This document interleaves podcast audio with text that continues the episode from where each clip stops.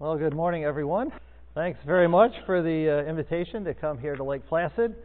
When Ed was reminiscing his times at the Indiana Fraternals, uh, Sue and I have had a lot of fun here at Lake Placid and other places over the years. I sort of remember Trafalgar and some of those other wild Indiana gatherings like uh, Tippecanoe, and uh, there are all kinds of wild things that went on in the past as young people. So it, it's fun to be back here at Lake Placid again.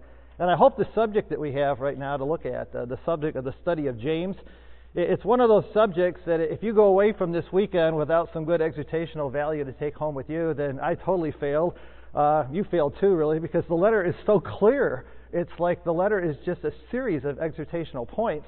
And uh, I talked to somebody last night where we were just looking at the fact that this letter could have been written last week as, as far as we're concerned, because uh, it's a very common letter, and uh, the, the exhortational things that are in his are uh, really, they're very they're very common today. So I think you'll find that a lot of the lessons that we run into are going to be very similar as we've we've seen before.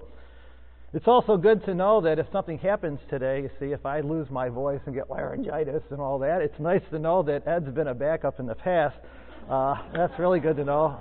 Although, as uh, he pointed out to me, he's already had his turn, and really it should be Jerry's turn to uh, take it over this time. I don't know what I would... Uh... Did, did I mess something up here? No, I didn't get it set right. Oh, all right. Well, we forgot to do one of those tests ahead of time. I'm probably talking too low or something and uh, not loud enough. So if I talk too loud, though, I'll lose all my voice. Uh, I don't talk that much during the day. Just uh, I, I teach six hours a day, so and my and my kids are constantly up like Jerry was right there, and they're wandering around and they're getting Kleenex and they're doing stuff, and it's so nice to have an audience that just basically sits down and listens. It's amazing. We just don't get that at school, do we? Just doesn't happen. Anyways, the uh, the study of James, I, I hope you'll find it. It's it's one I really like myself. Uh, I was a little worried that maybe somebody had spoken on James recently, but I guess they haven't. And uh, back in uh, the old days, it used to be that James was used a lot. But uh, I haven't looked at James a whole lot until just recently. And at the same time, I happen to be looking at Galatians because uh, we're doing something in Galatians as well.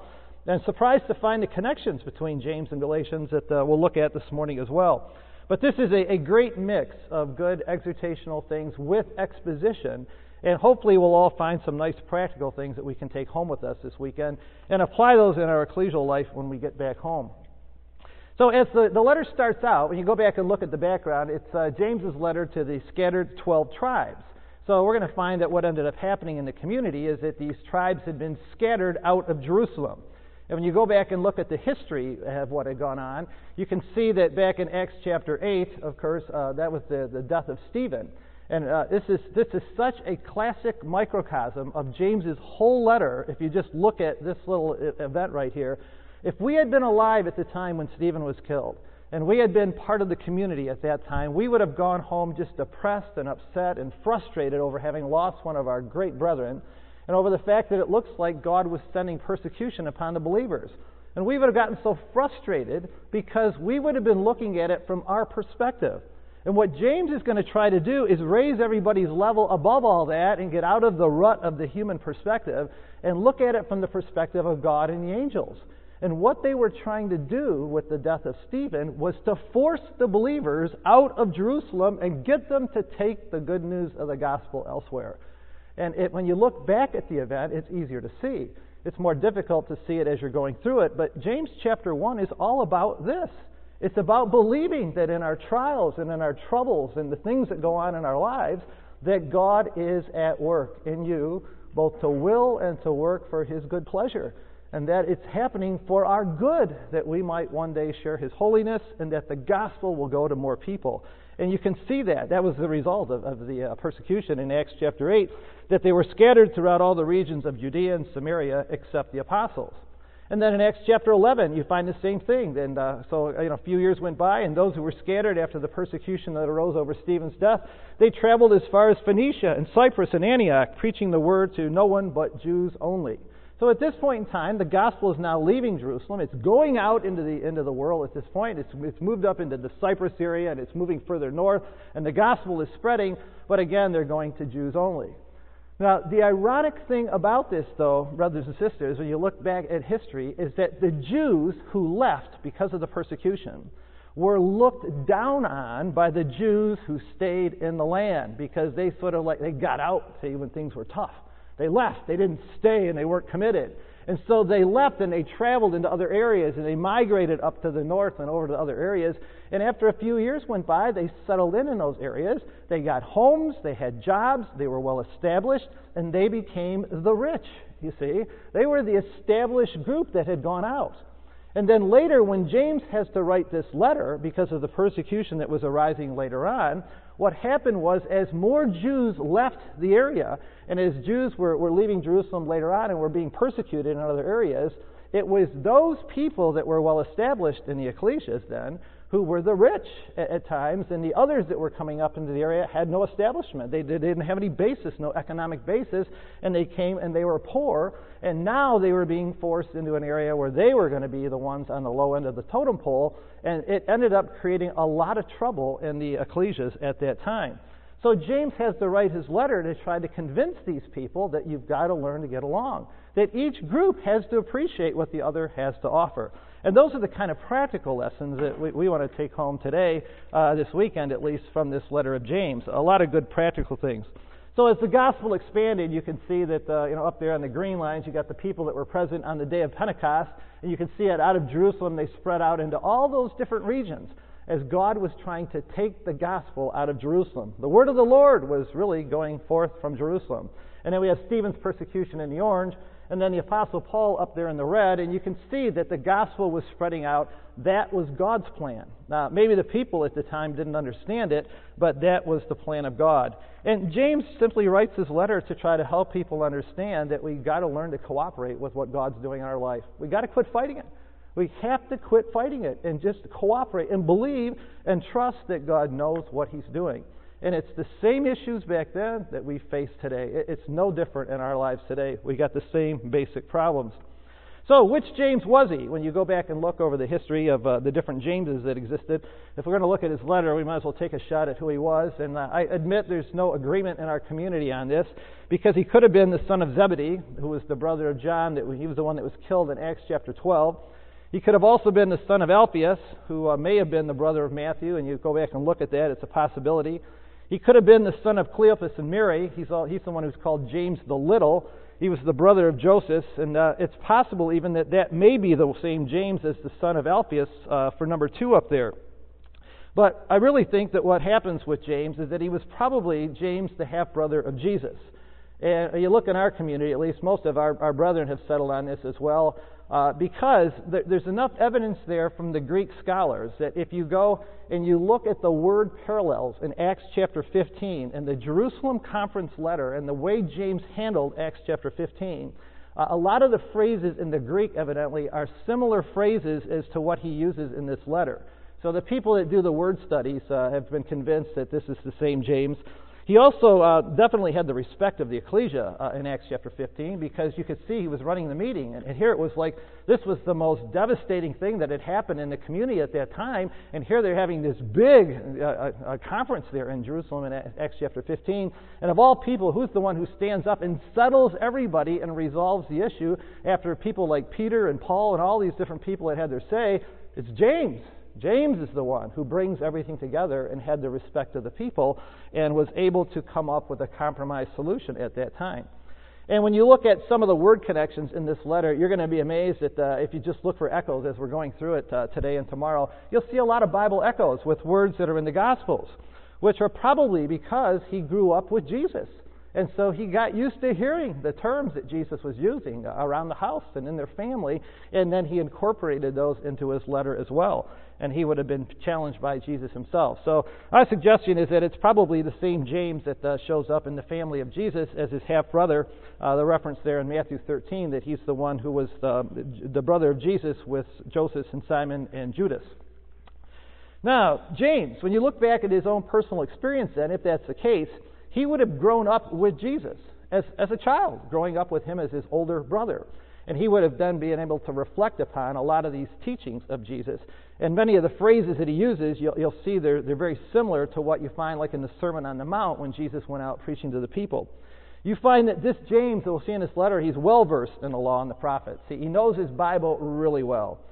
you'll find that he challenges us to be a doer of the word, very similar to what Jesus did when he went out preaching the gospel, to become a doer, not just a hearer, because Jesus had been frustrated over watching the Pharisaical and the Sadducee approach to the, to the Bible, that you can have a religion that has no power to change your life.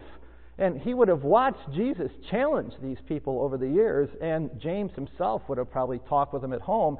And James comes with this background already understanding the need to become a doer and not just a hearer only. And of course, he had the first-hand experience of the prejudice against Jesus. He saw how the religious leaders of his time treated somebody who was trying to live the truth, and the prejudice that they had against him, because he was from the wrong city or the wrong family or he didn't come up the right way, and all these reasons that they had. And they didn't really value him for what he had to offer at all. And James saw that in, his, in the ecclesia, in the first century ecclesia, and he warned us against prejudice. That's going to come up in this letter a lot. And of course, he was also personally uh, called by Jesus after the resurrection. So now James definitely was somebody that Jesus had good intentions of using, and uh, found as a very useful tool in the first century ecclesia. So that's uh, at least a suggestion as some of the background to this man and uh, that writes this letter, but I don't want to spend a lot of time on that this weekend. If you like the history and you want to get into that, you can have a look at it in our writings. There's a lot of stuff written on the background of James. But when he does introduce himself, you'll notice in the very first verse of this book that he writes, or in the letter that he writes, you notice how he doesn't play on any of those things that he could have. He doesn't say, James, the half-brother of Jesus, you know, to like put himself up there as, as better than the others. He doesn't want to do that. He wants to put everybody down at the same level and just encourage us all to appreciate what everybody has to bring to the table. Appreciate what everybody can do in ecclesial life or in family life, instead of ranking people as, well, this person's over this person, and so on. And those are great those are great lessons that we're going to walk home with this weekend, because as a community, we run into the same problems. That we do this in our families, we do this in our ecclesias, we do this in the community at large, where we rank people and we put somebody up here and somebody down there. You know, I just the, even this whole gathering has tendencies to do that, because, you know, somebody comes up and does all the lip service up here and gives the classes, and we tend to rank people like that. But we forget about, look at all the work that goes on and all the behind-the-scenes things to organize this gathering so that we could even have it.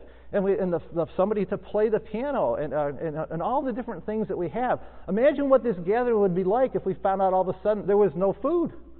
No food. And then we'd find out that, uh, well, I guess maybe the classes didn't matter so much after all, because I think most of us would be more worried about the food at that point. Or those of us as parents, if, imagine if nobody showed up to take the kids' classes this morning.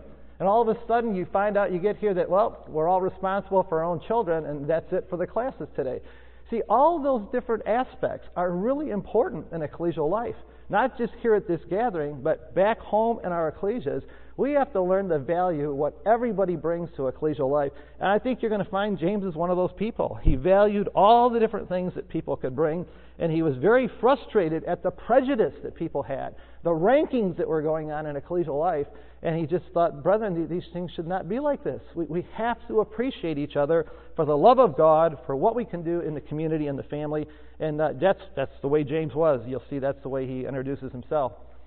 When you go back and look at the reasons for why he wrote the letter, there was definitely this problem of persecution going on at this time, that the rich were persecuting the poor.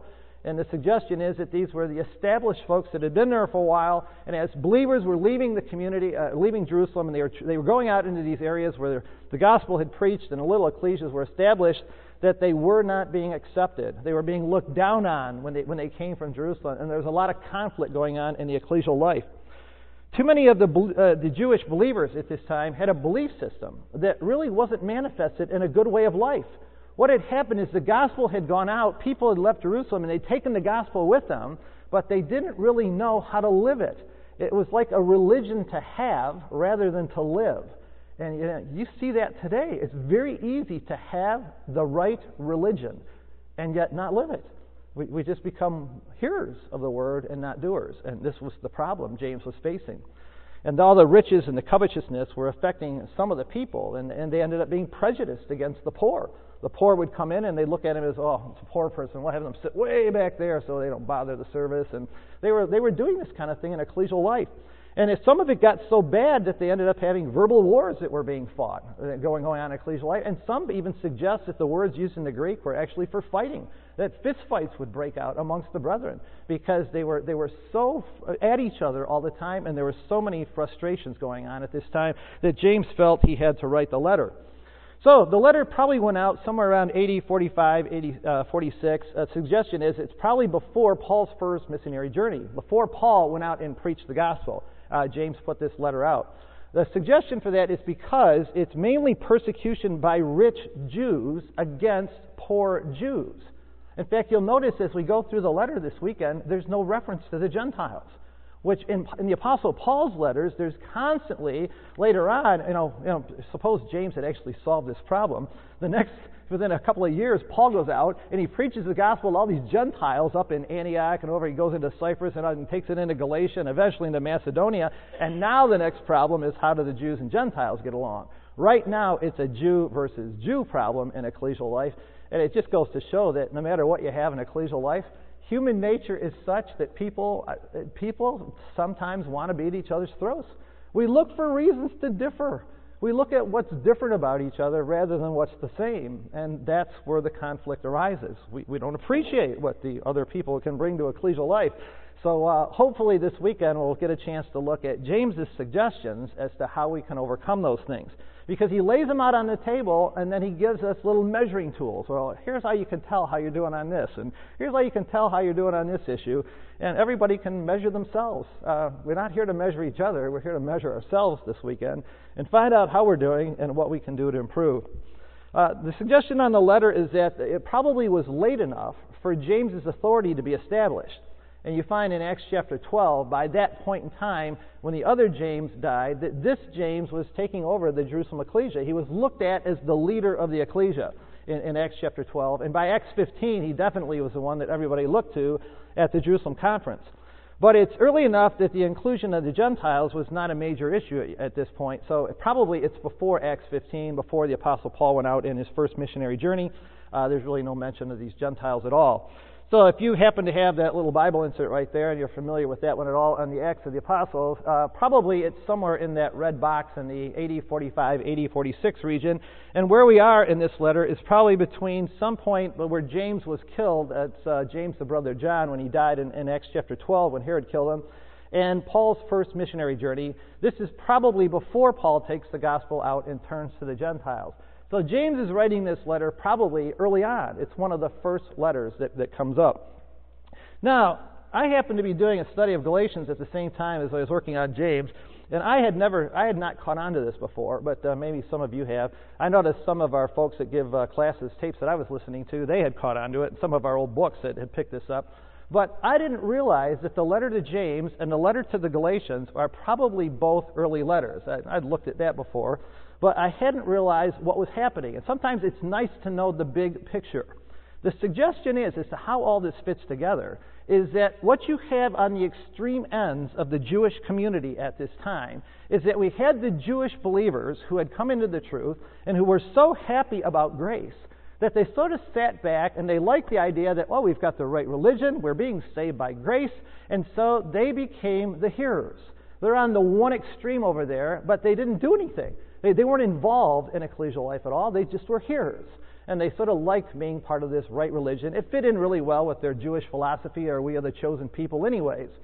On the other end, you see, uh, the other uh, the other side of this would be the Jews who felt from their, their the, the Sadducee or the uh, Pharisee type upbringing that we've got to do it, we've got to do it, we've got to get out there and do and do and do and do because Christ didn't do it all, and we've got to save ourselves. And so that's on the other side. When you look at the extreme positions, one brother or sister sits there and thinking, oh, it's so nice to be saved by grace, and the other one's out there doing, doing, doing, doing, doing an ecclesial life, not not because they're they're doing it for you, but because they feel like they've got to do it themselves or that they can't earn their way to the kingdom. And see, that's what ha- those are like the, the two extremes when you look at human personalities of what we find in ecclesial life. So there's the two extremes, and so what James is going to try to aim at and what the Apostle Paul is going to try to aim at is this whole issue of that isn't what should be motivating us. What the truth was supposed to do, brothers and sisters, what faith was supposed to do was to motivate us to work for God and work for each other through love. That's what it's all about. It's not so I can earn my way to the kingdom. And at the same time, I can't sit there and do nothing because I see needs out there. People need us to be involved. And you can't sit there in the chair and do nothing because we love those people and we want to help them. So faith working through love, which is Paul's phrase in Galatians five and verse six, that is supposed to be the motivating factor in the middle that will drive us to live the life of Christ. And, and so you're going to see James hitting at this issue, and you'll see the Apostle Paul hitting at this. So what James does is James is dealing with the hearers only. He ran into this first, before the gospel went out to the Gentiles. And so James, in his letter, tries to correct this problem of the hearers only. We've got to become doers. Faith has to motivate us. It's got to get us working in our lives. And only a few years later, after the Apostle Paul went out and preached to the Gentiles and went through his missionary journeys, then the Judaizers came into his ecclesias, you see. And Paul has to write Galatians and all of his letters to try to counter the, the, the impact of the Judaizers, who came in on the other end of James. So what some people do is they look at Paul's and James's letters and they think, well, the two are at conflict with each other.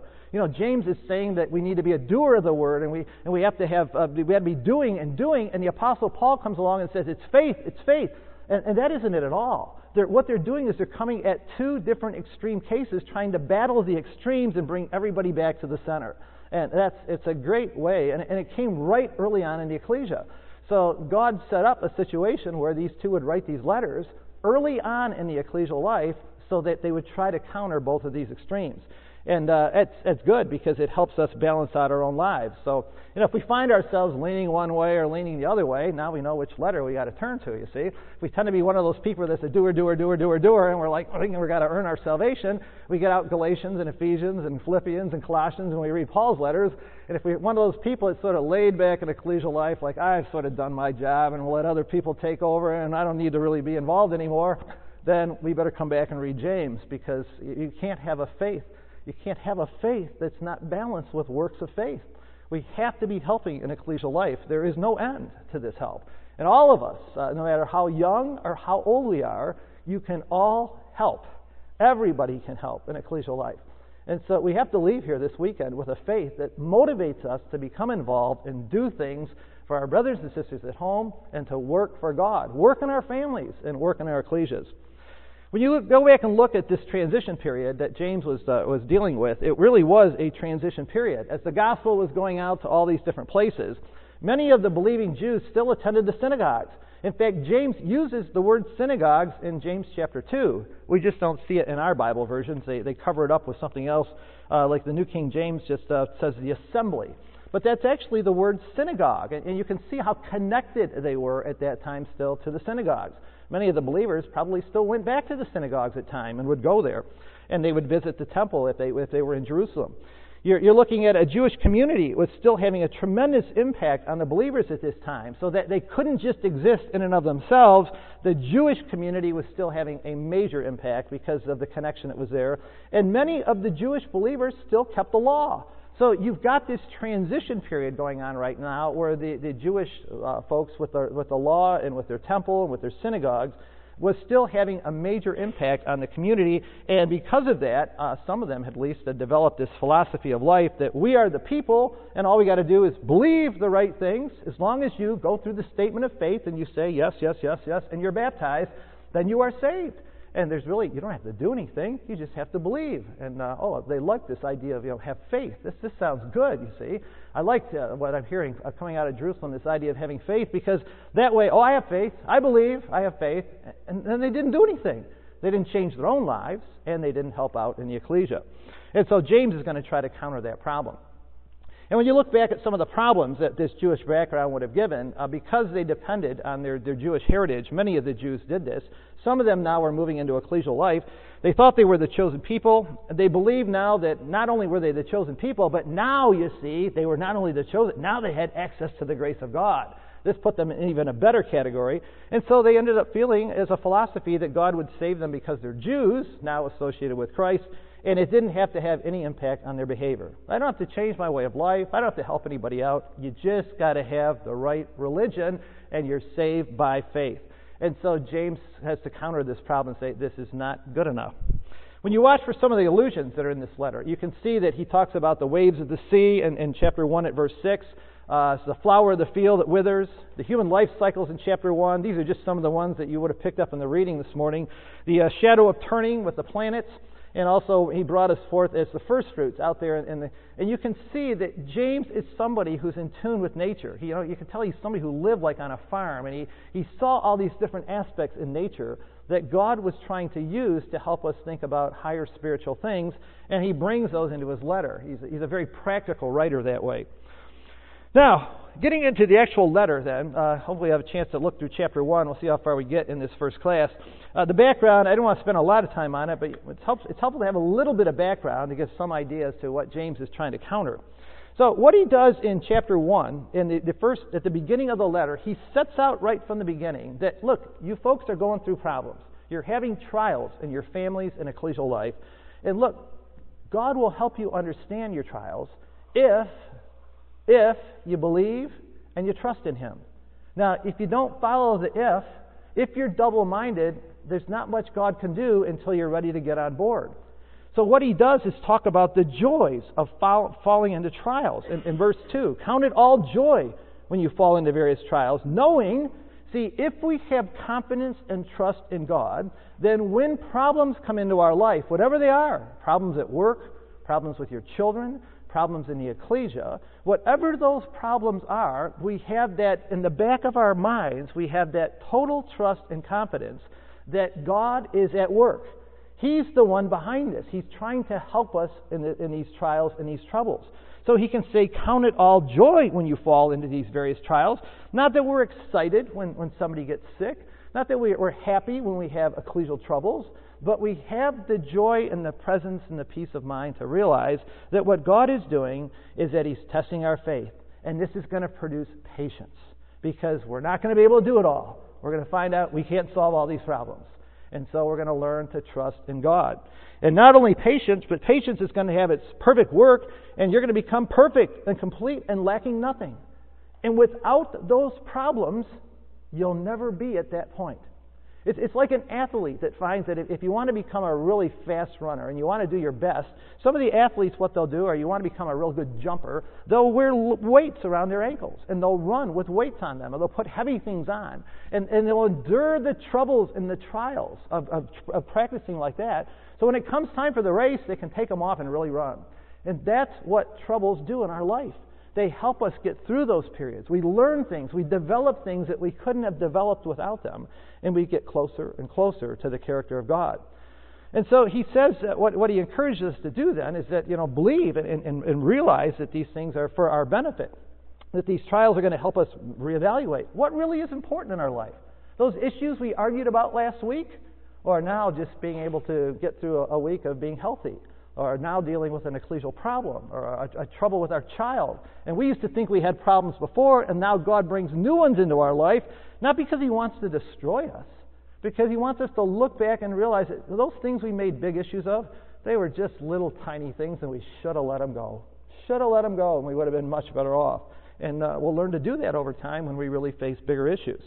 But it only works, brothers and sisters and young people. This only works. The whole premise of James's letter is you really do believe that angels are working in your life, that they are involved in these problems, in these trials, and they didn't happen by chance. See, if, if we run into a health issue, or we run into a car accident on the way home, or we get home and find out something's happened with our job, or our boyfriend or our girlfriend has decided they're done with us, if we look at all those events in life and we just say, well, it just sort of happened, it was my turn, then we miss the point. And we don't grow from that. What God is, he's trying to talk to us. He's trying to get us to learn and develop. And James says, this is why you can count it joy, because this series of steps is going to bring you to a point where you're going to be one of the children of God. And you're going to have things that you'll live, you'll live with forever.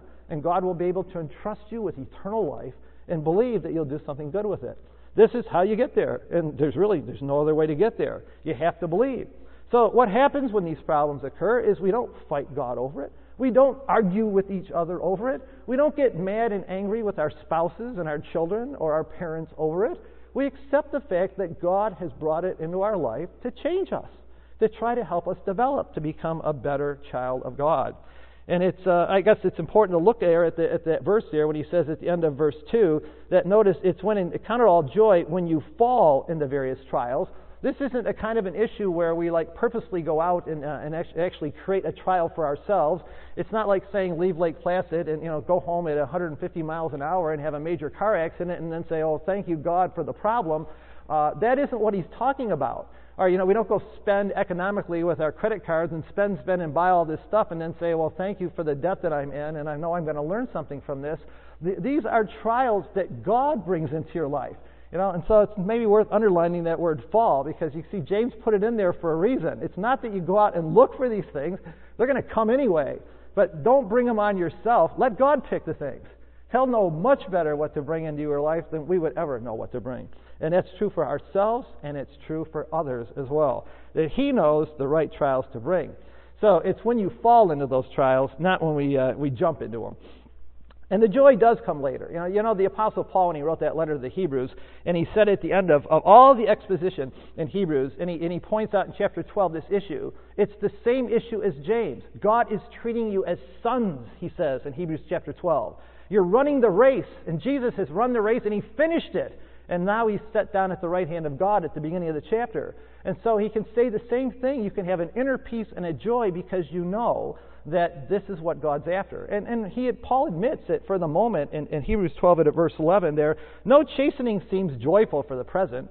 It's painful right now. He's real. You know, you don't tell people that are going through troubles to just be happy and smile all the time when they're in pain and, there, and there's things that have happened in their life.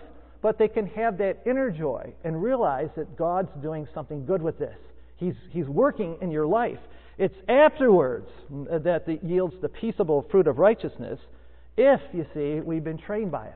If we haven't been trained by it, the fruit never comes. And James is going to say the same thing in this letter. Paul and James are on the same wavelength all the way through their letters. They're just coming at it from different perspectives. One who's trying to earn their way through, and the other one who's just sitting back and appreciating the grace of God. But they're both coming to that same central point that God is changing your life. Believe it and accept it, but you got to be involved. This isn't something we sit back and watch. We're involved. We're a part of this. He expects us to be a player, and He wants us to be involved, not just sit back and appreciate the grace of God. So that's what we do. We appreciate it later on. So he says in this letter in chapter one that, look, if troubles come into your life, if you're experiencing personal problems right now, if there's an illness in your life, if there's a family member who's sick, if something's happened at your job, your ecclesia, whatever it is, with the young people, problems at school, things that are going on with your, your friends, your boyfriends, your girlfriends, your friends at school that you have, if you're currently experiencing a problem, then look, take it to God. Ask Him. Ask Him for wisdom to understand. See, I've heard this passage quoted for years about, you know, if we lack wisdom, ask God and He'll make us smarter people. That isn't what it's about. It's about understanding the problems and the troubles that you're going through in your life. What does God expect me to learn from this? Why is this happening? And, and we take it to God and we talk to Him and we ask Him.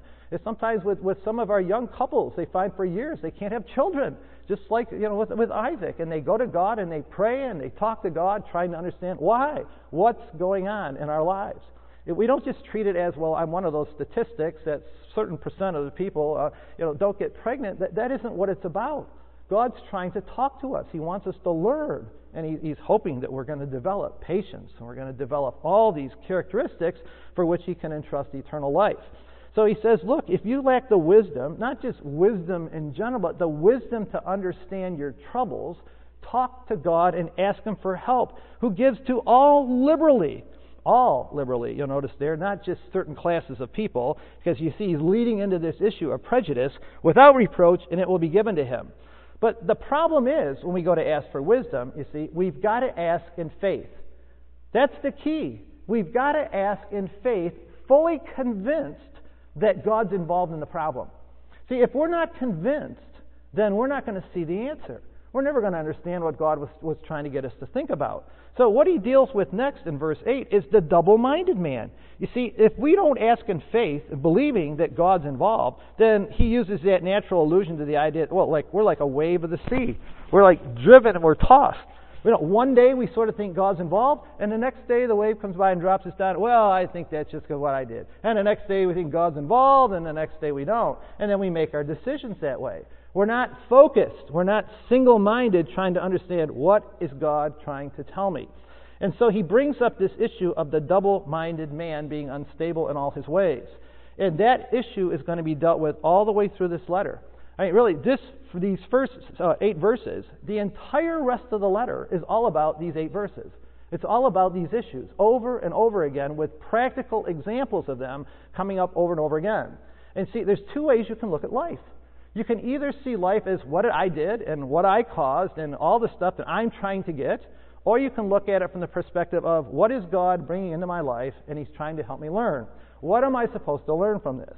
And, and James is trying to help people understand that if we want the wisdom that comes from God and we want to understand these things, we have to believe that God's involved. And then God can talk to us, you see. And what it will do, brothers and sisters, is that the double-minded man, when you look at what ends up happening, if we're one of those people who goes and thinks, well, God's not involved, and this is just happening, and, and I've got to find the solutions, I've got to work my way out of this, it's all about I have to, I have to, I have to. And see, that's when the problems develop. That's when we start taking advantage of other people. That's when our mouth starts to run, as he's going to talk in chapter three. This is where it stems from. If we really think that God's not involved, then we think it's okay to solve the problem my way. And I mean, that's that's the issues of life. And so we do. We find ways to solve it. Well, I'm going to scheme for this, and I'm going to do this, and I'm going to do that. And we justify it all thinking, well, I had to solve that problem. I had to deal with that issue. Instead of sometimes sitting back and watching, well, what's what's God trying to teach me through this? What's, what, do I, what am I supposed to learn from this? And, uh, and, and, and try to look at it that way. So the fleshly thinking, what it does is it, it ends up taking um, responsibility away sometimes, and we end up blaming God for our problems, which he's going to deal with in chapter one. It's just, I'm going to solve the problem my way. And what that leads to in the end is that the ends will justify the means. And you know, you hear that heard sometimes. Well, in the end, it'll be okay. And this applies on all different issues of ecclesial and family life. Imagine in our ecclesias, you know, you, you see issues come up, and brothers and sisters, we think that we have to, well, this issue, it's got to be done this way. That's the right way to do it. And so we scheme through all these different things in the end to make sure it gets done that way. Because I know that's the right way, and here's my Bible to prove it. And both sides get out Bibles. It, it's not like one side has a Bible and the other doesn't. It's a matter of a perspective that we're coming from. And if we can't sit back and watch God sometimes, and we want to drive our way through, then we're going to live with all the consequences of that in ecclesial life and family life as well. Uh, we live with the problems and the consequences because we try to drive something through our way. Or other times we, we just we don't even take responsibility for issues. If for the other person, we just blame God for having brought a problem on us, and that's sort of like the other extreme. So James is going to try to tackle those kind of issues. So you'll find that these trials, what they do is they reveal the double-minded thinking. And so God brings money problems into our lives. He brings sickness. He brings accidents. We have marital problems, problems with children, ecclesial members that God brings into our family. And uh, people move in and people move out, or people that are already there. And this entire rest of the letter that James writes is going to deal with all those issues and simply show us practical ways that he saw in ecclesial life at that time that these issues were being dealt with, and people were not single-minded.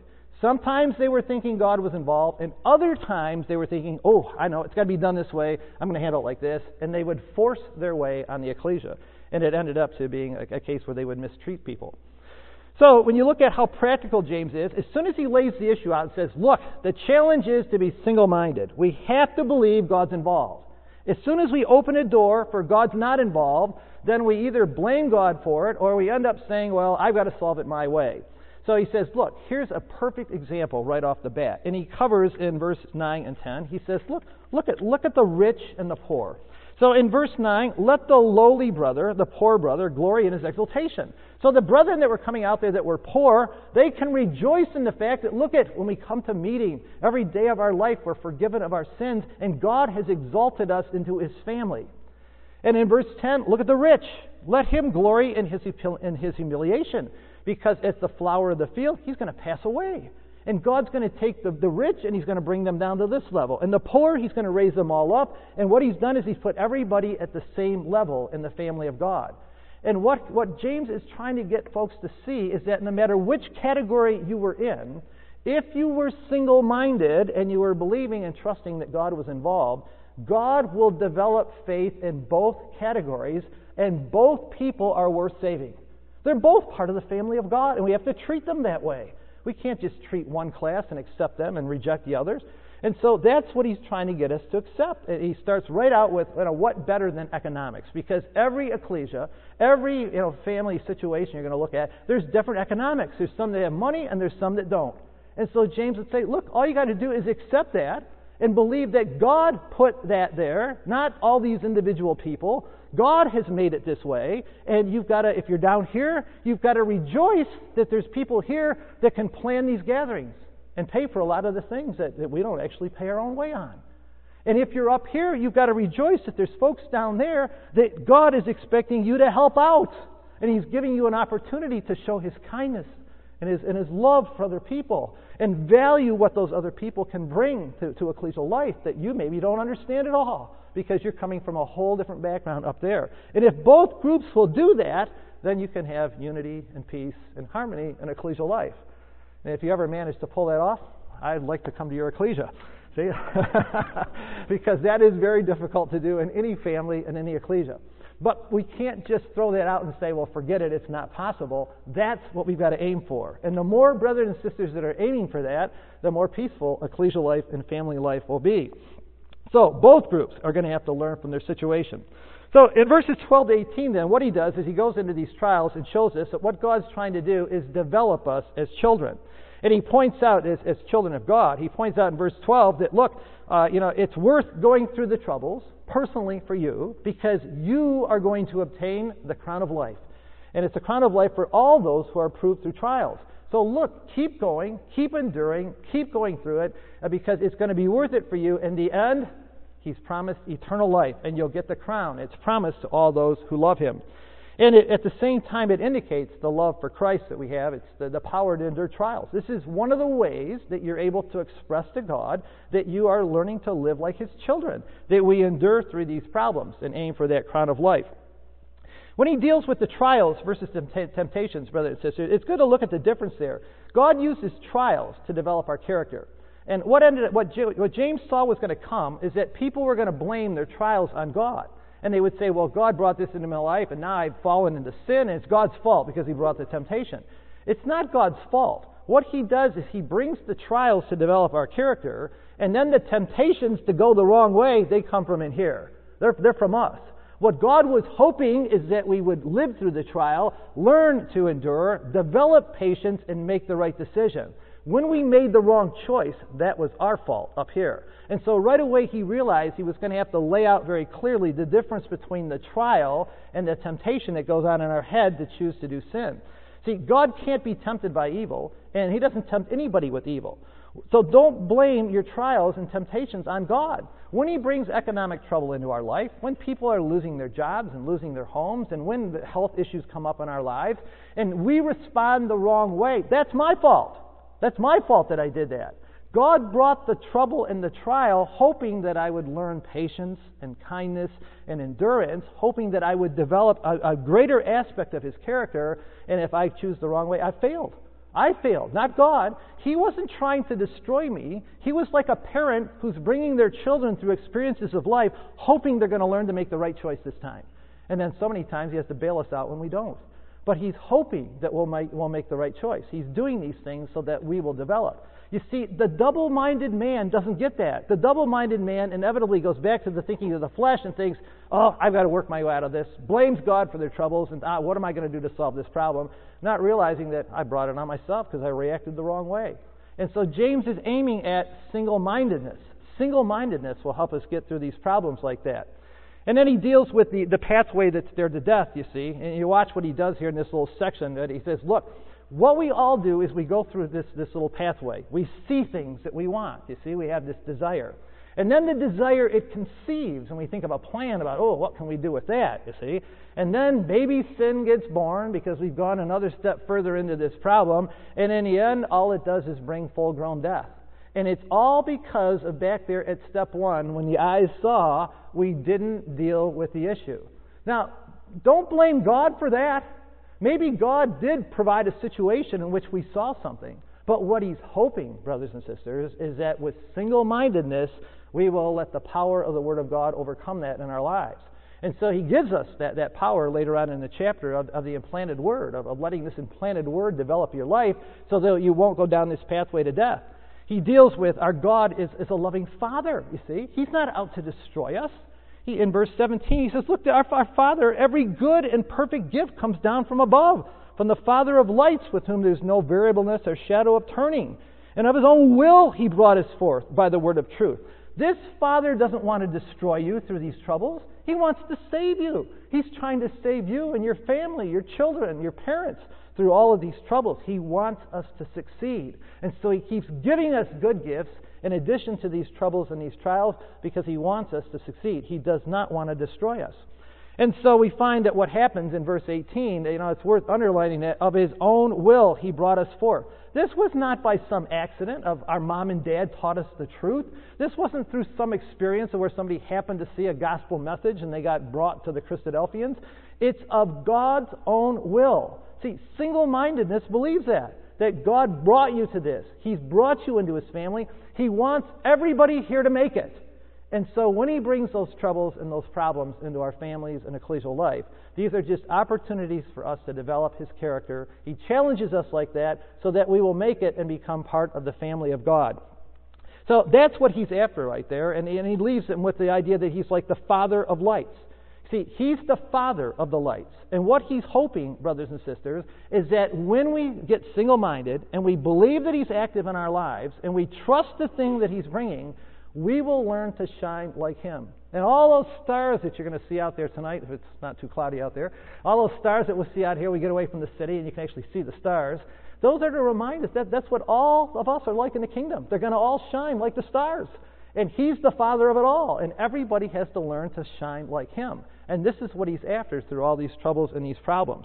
And it, there's no variation with him. And what he does then is introduce these little topics here at the end of chapter one that he's going to deal with now in the rest of the letter. You're going to see there's no variation. It's not like he shines on the just and he doesn't shine on the unjust. He doesn't send the rain on them and no rain on them. There's no variableness with God. And there's no shadow due to tr- turning. Nobody's left in the shade. What he does is he gives every one of us the same opportunity. He shines on everybody.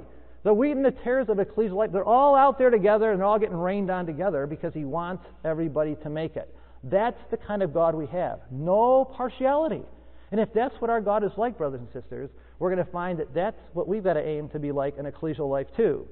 So the goal then, and uh, we'll look at, we'll maybe finish off a few things in chapter one in the next class, and then move on to some very practical examples that he covers in chapter two about how we can measure how we're doing in this.